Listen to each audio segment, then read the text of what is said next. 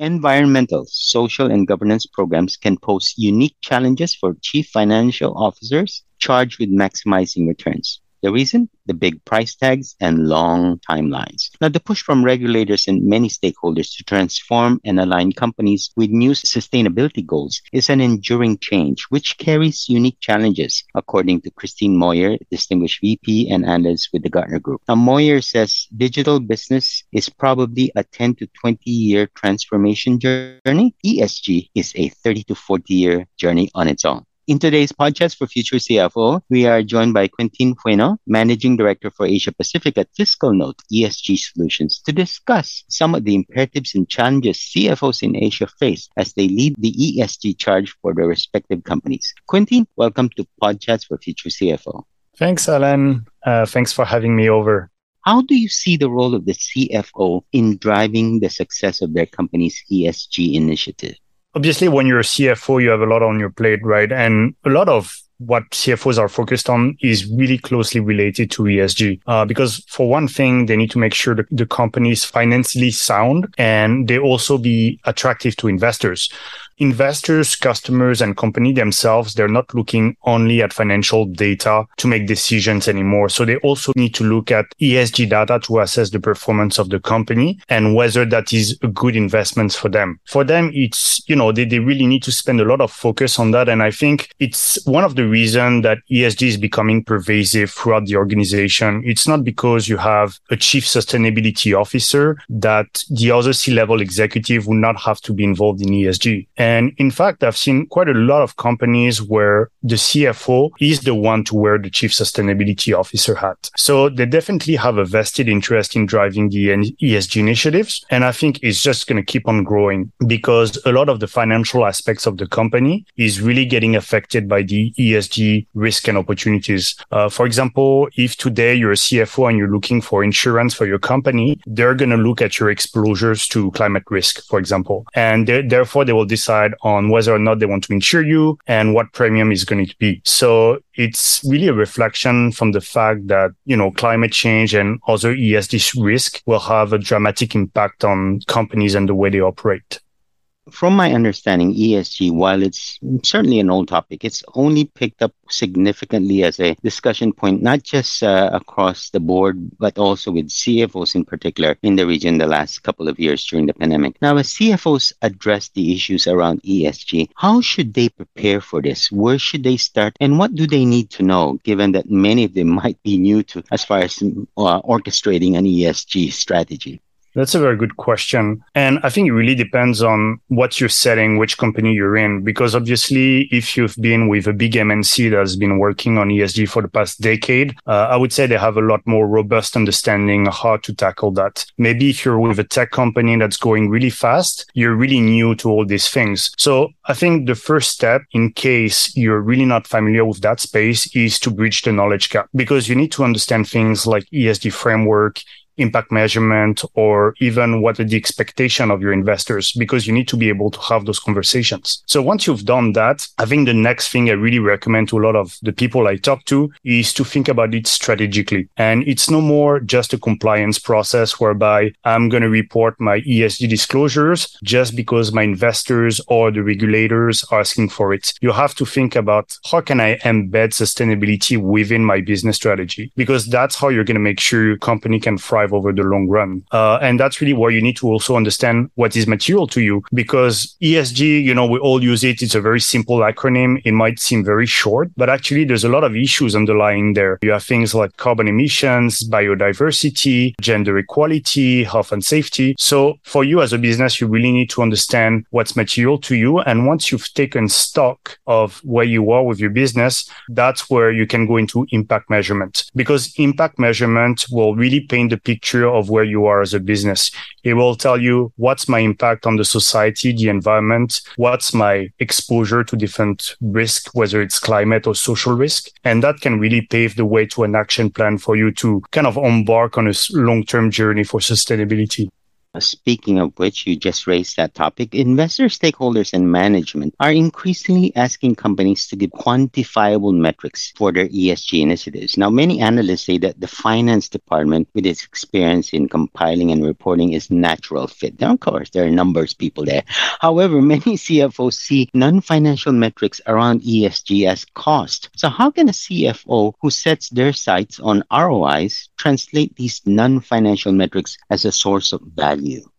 That's very interesting because I, I, come from a world I used to work on energy efficiency and I used to uh, have a lot of stakeholders that would focus on ROI to decide whether they want to undertake an initiatives. Here, I think on ESG, we need to think a little bit differently because for one, yes, you have some ESG initiative that might legitimately be judged upon a payback period or an ROI. For example, uh, you can look at how cutting your carbon emissions uh, might improve your exposure to carbon tax and actually save you money. Or maybe how you can reduce the chances of litigation and finally paying a fine or something like that. But on the other hand, you have a lot of ESG initiatives around diversity and inclusion and health and safety that you can't really quantify with a dollar amount. So I think the mindset needs to shift a little bit here because you need to look at everything quantitative, qualitative, and also non-quantifiable benefits for your ESG initiatives. And I think having a good governance and a good ESG performance can also even help you attract investors.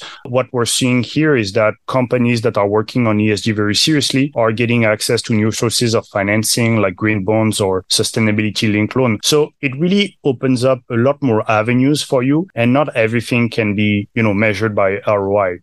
Should companies integrate their ESG reporting, which I understand is a totally different set of reports that they need to do, with their financial reporting? And why should they do this? Yeah, I think that definitely makes sense. And for one thing, a lot of investors are asking for it. So you can no longer get away with just disclosing your financial data. People want to know what's your performance around ESG risk and opportunities. So it really makes sense for them to integrate that into their annual reporting. And I would say CFO are really well placed to do that because the way you treat non-financial data today is becoming very close to the way you do also financial financial reporting. So we see that whenever you do, like, for example, GHG accounting or re- uh, reporting figures around social and governance, I would say the rigor and the technical skills that are required by financial professionals can prove very useful. Let me ask you this. Based on your observation, how are companies in our region, the Asia Pacific region, doing as far as moving forward with their ESG strategies? And how, at least in your experience, are how engaged are the CFOs and the finance departments in these initiatives? Well, there's definitely a lot of progress in the region. It's never fast enough because we're facing a climate crisis, but companies are really getting on board and especially the ones that may have not worked on ESG or sustainability a lot in the past. I can see that CFOs are stepping up and taking the lead uh, because they don't necessarily have a chief sustainability officer. So that's very encouraging. And we've seen quite a few signals from the market this year. If you look at Singapore, for example, uh, the fact that the Singapore government government is pushing to raise the carbon tax. I think that's very good. It's going to push a lot of business to take this issue more, much more seriously, incentivizing them financially to cut their emissions. And you see the same thing from stock exchanges. So whether it's in Hong Kong or Singapore, the stock exchanges have made it mandatory to disclose your ESG information. The one thing though, I would say about Asia Pacific and the region is that the things are quite uneven throughout the region. So you have some countries that are, I would say, fairly mature and taking the lead on ESG, like Singapore, Hong Kong, or, uh, you know, within North Asia, Japan and Korea. And some other are a little bit lagging because they've been mostly in firefighting mode on the economic consequences of COVID. And they may not have had the time to spend as much attention on ESG. But I think we'll see things picking up very shortly in the, in the next one to two years. Now, taking on a consultant's hat for you, what do you see are the challenges that CFOs will face in helping drive their company's ESG commitments, and how can they resolve these?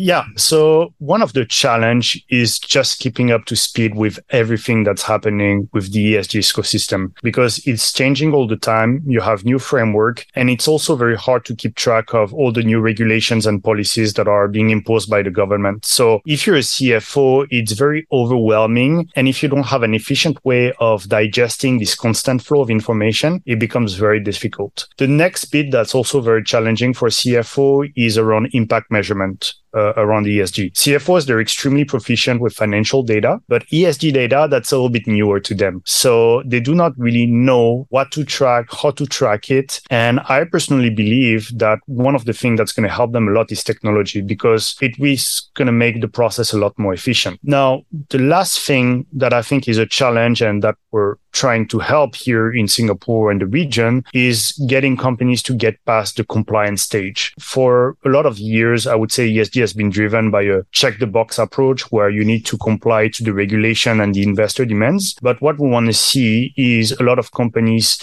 after they've gone through those rounds of several ESG disclosure for them to integrate sustainability as a strategy and as a competitive advantage. And that can be something challenging because you need to have the ability of, you know, benchmarking yourself against your peers, really understanding what they're doing and how you can make a difference. In 30 seconds, tell us what FiscalNote ESG Solutions is all about, at least in our part of the world. Sure. So FiscalNote ESG solution is all about helping companies measure and improve their impact on the environment and the society. There's a lot of demands that's being put upon companies to actually disclose their performance and find ways to decarbonize their business. And at FiscalNote ESG Solution, we bring a very comprehensive suite of offering with technology and advisory services to help the companies uh, move forward on the sustainability journey.